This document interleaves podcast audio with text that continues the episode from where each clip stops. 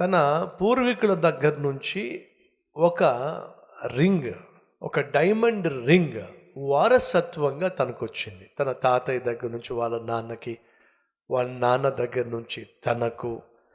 ఇలా వారసత్వపు గుర్తింపుగా ఒక డైమండ్ రింగు తనకుంది. ఏమైనా పోగొట్టుకోవచ్చు కానీ వారసత్వంగా వారసత్వానికి లేక వంశానికి గుర్తుగా వస్తున్నటువంటి ఈ రింగ్ మాత్రం నేను ఇవ్వకూడదని తీర్మానం తీసుకున్నప్పటికీ తనకున్న ఆర్థిక సమస్యలను బట్టి అక్కడ ఈ వస్తువులు తీసుకొని వడ్డీకి డబ్బులు ఇస్తారు చూసారా? పత్రాలు కావచ్చు లేకపోతే బంగారం కావచ్చు లేకపోతే వెండి కావచ్చు సాధారణంగా బ్యాంకుల్లో కూడా బంగారానికి నగదు ఇవ్వబడుతుందని చెప్పి అంటారు కదా. అలాగే ఇంటి పత్రాలు పెడితే నగదు ఇస్తారు వడ్డీకి డబ్బులు ఇస్తారు కదా. అలా అక్కడ ఒక బ్యాంక్ లాంటిది ఉంది. దాన్ని సాధారణంగా ఇంగ్లీష్లో పాన్ బ్రో బ్రోకర్స్ అని చెప్పి అంటారు. Pan shop. అంటే కిల్లీ షాప్ కాదు. అమెరికా లాంటి దేశంలో పాన్ షాప్ ఉంటుంది. పిఏడబ్ల్యూఎన్. పాన్ బ్రోకర్స్ ఉంటారు. అంటే మీరు ఏ వస్తువు అయినా తీసుకెళ్ళి వాళ్ళకి అమ్మితే లేకపోతే ఈ వస్తువు మీ దగ్గర పెట్టుకోండి నాకు ఒక పదివేల రూపాయలు ఇవ్వండి వన్ వీక్లో నేను పదివేల రూపాయలకి వడ్డీతో సహా నేను మీకు ఇచ్చేసి నా వస్తువు నేను పట్టుకెళ్తాను అని చెప్పి ఆ షాపులో ఇస్తారు. మీరు ఏ వస్తువు అని ఇవ్వచ్చు.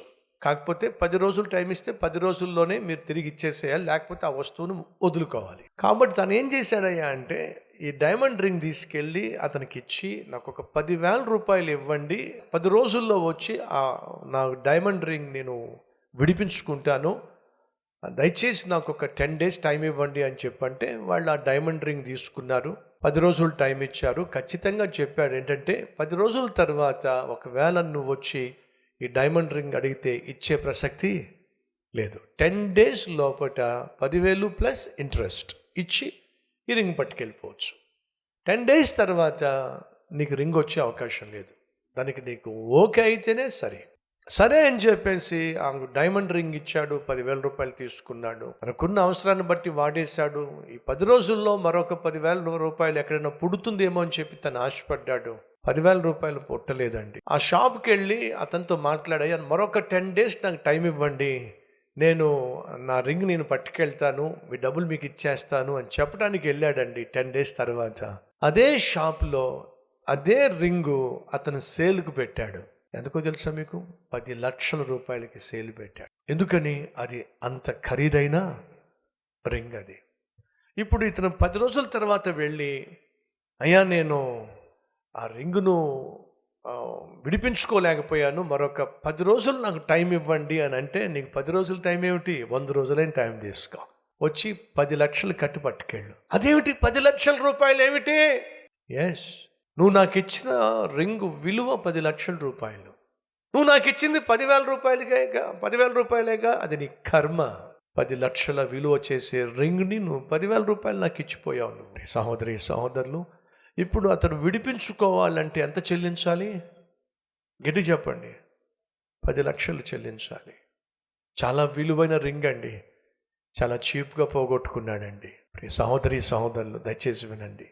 మన జీవితం చాలా విలువైంది. కానీ దాన్ని మనం చాలా చీప్గా మార్చేసుకుంటున్నాం. తుచ్చమైన నీచమైన అల్పకాల పాప భోగాలకు ఈ శరీరాన్ని ఇచ్చేస్తున్నాం. ఈ శరీరం ఎంత విలువైందయ్యా అంటే నీ జీవితం ఎంత విలువైందయ్యా అంటే దయచేసి విను. అది మళ్ళా కొనుక్కోవాలి నువ్వు కొనుక్కోవాలి అని ఆశపడుతున్నట్లయితే అనుకున్న ఒకే ఒక్క ఆధారం ఏంటి తెలుసా? లేక విలువైన ఈ జీవితాన్ని తుచ్చమైన నీచమైనటువంటి కార్యకలాపాల కోసం నువ్వు అమ్మేసుకుంటున్నప్పుడు దాన్ని కొనాలి అని దేవుడు ఆశించినప్పుడు ఆఖరికి ఏం జరిగిందో తెలుసా? దేవుడే పరలోకము నుండి భూమి మీదకు దిగి రావాల్సి వచ్చింది. ఎందుకని? విలువైన నీ జీవితాన్ని తిరిగి స్వతంత్రించుకోవడానికి. బైబిల్ సెలవిస్తుంది. పేతురు రాసిన పత్రిక మొదటి అధ్యాయము పద్దెనిమిదవ వచ్చినము పితృపారంపర్యమైన మీ వ్యర్థ ప్రవర్తనను విడిచిపెట్టునట్లుగా వెండి బంగారములు వంటి క్షయ వస్తువుల చేత మీరు విమోచింపబడలేదు. ఇప్పుడు మీ జీవితాన్ని విడిపించాలి అని దేవుడు ఆశించినప్పుడు వెండితో విడిపించలేకపోయాడు బంగారంతో విడిపించలేకపోయాడు. ఎందుకంటే వెండి కంటే బంగారము కంటే మీ జీవితం చాలా విలువైనదే. ఈ విలువైన జీవితాన్ని నువ్వు తుచ్చమైన నీచమైన అల్పకాల పాప భోగాలకు తాకట్టు పెట్టేశావు. నువ్వు నేను మనం చేసేటటువంటి తప్పులు విలువైన జీవితాన్ని సైతానుకు విలువ లేని వాటికి తాకట్టు పెట్టే విధంగా చేస్తున్నాయి. నీ జీవితాన్ని నా జీవితాన్ని విమోచించటానికి విడిపించటానికి దేవుడే దిగి రావాల్సి వచ్చింది. తన రక్తాన్నే చిందించాల్సి వచ్చింది. తన ప్రాణాన్నే దారపోయాల్సి వచ్చింది. కారణం ఏమిటంటే నువ్వు అంత విలువైన వాడివి. ఈ విషయాన్ని మర్చిపోవద్దని ప్రభు పేరట మనవి చేస్తున్నాను.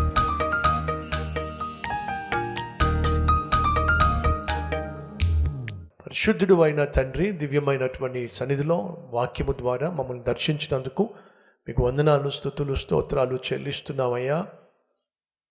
బంధించబడిన వారిని విడిపించే దేవుడు అని ఈ విలువైన సందేశం ద్వారా అనేక మంది నాయన తమ జీవితాలను పరిశీలించుకున్నారు పరిశోధించుకున్నారు పశ్చాత్తాపడ్డారు. ప్రభా పరిశుద్ధపరచు అని వేడుకున్నారు.